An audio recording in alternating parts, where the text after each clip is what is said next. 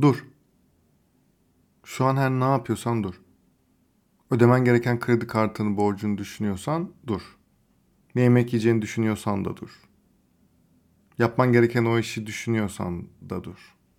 Dur çünkü durmazsan hem daha kötü kararlar vereceksin hem de olması gerekenden daha fazla strese gireceksin muhtemelen. Bu bölüm bu kadar hızlı akan hayatın içinde neden ve nasıl durabiliriz ve bu bize ne fayda sağlar? Bunları konuşacağız. Hazırsan başlıyoruz.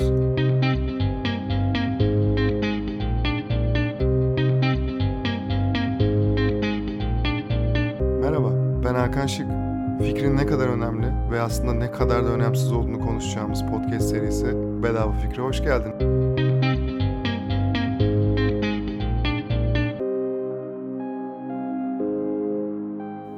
Durma kavramı yıllardır üzerine düşündüğüm ve okuduğum bir konu açıkçası ve yani en çok kişisel gelişim kitaplarında ve içeriklerinde karşılaştığımız bir mevzu bu.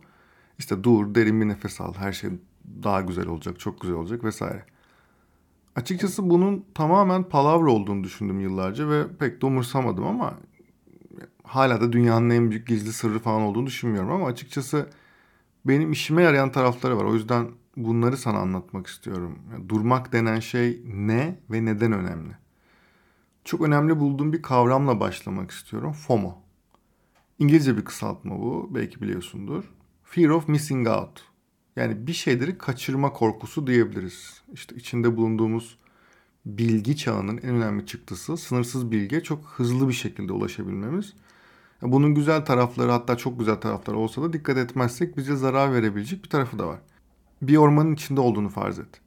Paçalarını sıvamışsın, çıplak ayak bir nehrin içindesin dizlerine kadar. Akan suyun huzurunu hissediyorsun. Böyle sığ, yavaş akan, sıcaklığı falan tam senin istediğin gibi böyle bir nehir.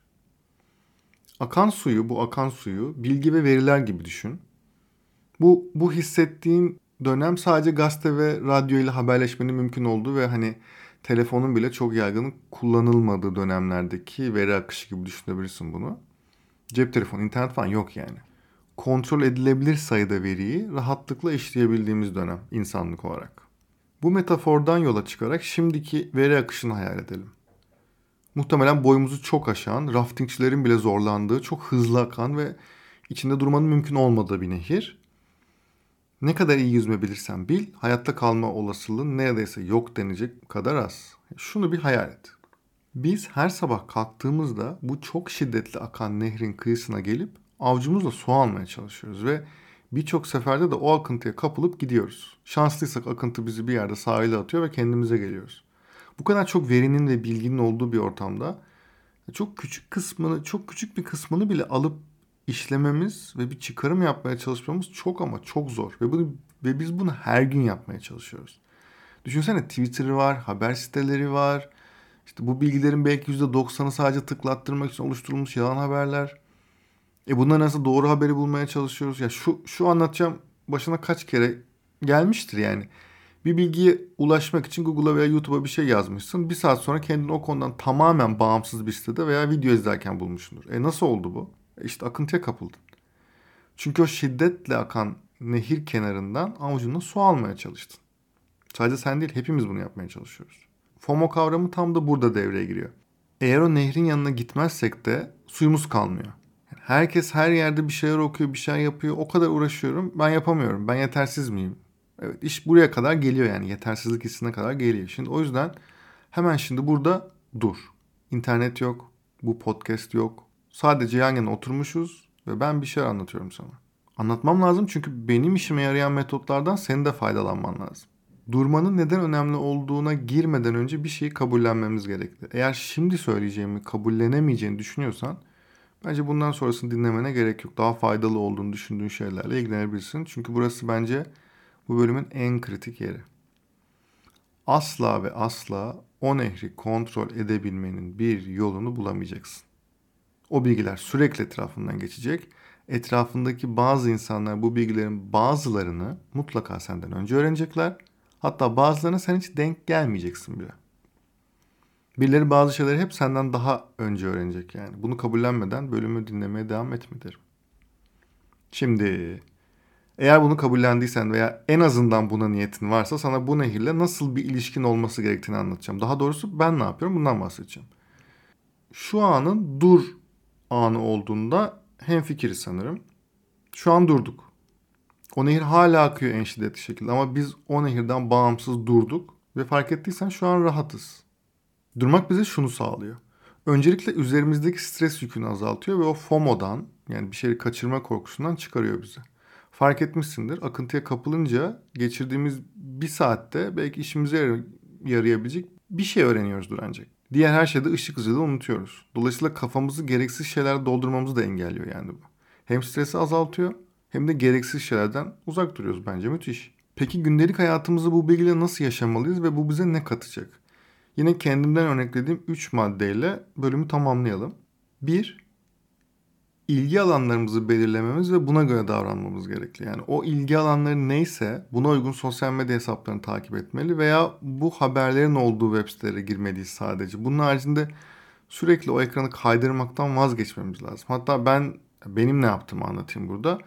Belki sana zor gelebilir en başta ama ben ne yaptığımı anlatacağım dedim sonuçta. Ee, bazı e-mail bültenleri var. Bu bültenler günlük olarak Türkiye'de ve işte yani meraklıysan dünyadaki gelişmeleri her sabah senin e-mail kutuna gönderiyorlar. Benim bu bölümü kaydederken kullandıklarımdan birkaç tanesi şöyle. Türkiye için bir Aposto diye bir e, e-mail bülteni var. Bir haber mecrası diyebiliriz. Direkt Aposto yazınca çıkacaktı Google'a. Onu kullanıyorum bir tanesi Türkiye için.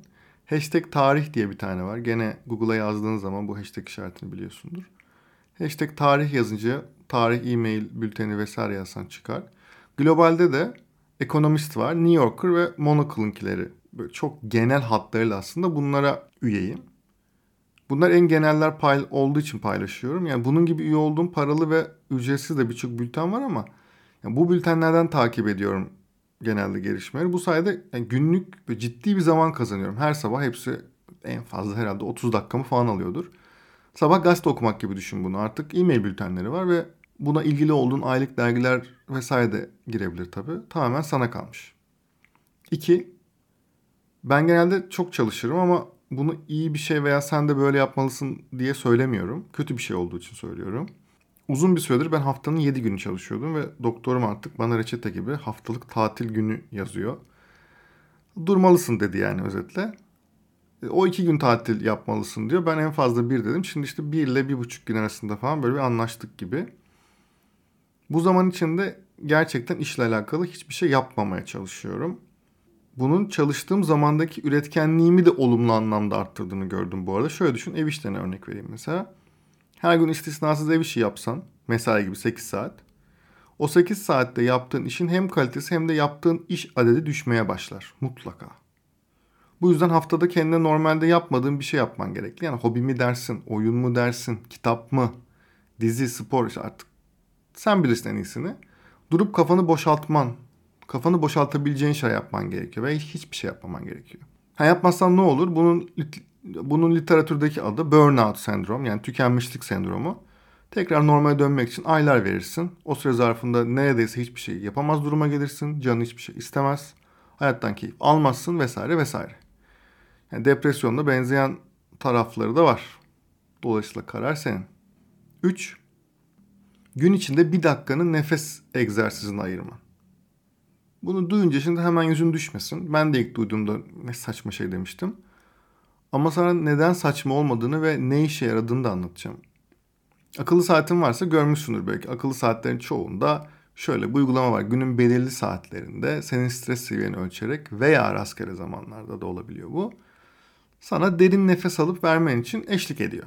İşte 60 saniye içinde tahminen en fazla 6 kere nefes alıp veriyorsun.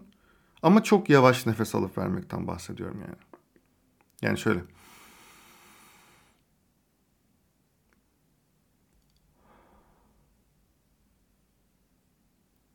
Yani bir nefes 10 saniyelere falan yaklaşıyor toplam alıp vermek. Peki bunu neden yapmalıyız? Hadi binlerce yıl öncesine gidelim. Avcı toplayıcı olduğumuz zamanlarda en büyük stres kaynağımız güvenlik ve yemek bulmaktı. Gerçi şimdi ekonomi yüzünden de benzer bir dönemdeyiz ama hadi neyse diyelim o tarafa. Güvenlik tarafında yırtıcı hayvanlardan ve doğal afetlerden kaçıyorduk. Bir de avlanmak veya meyve sebze toplamak gibi işte yiyecek toplamak gibi dertlerimiz vardı. Bu iki durumda da yani yırtıcı bir hayvandan kaçarken veya bir av peşinde koşarken de nasıl bir fiziksel hal içinde olmamız gerektiğini biliyorsun. Yani aslında bir stres halidir bu. Hormonlar salgılanır, işte nefes alışverişimiz çok hızlanır, sindirim sistemimiz ve mantıklı düşünme kapasitemiz azalır veya kapanır tamamen.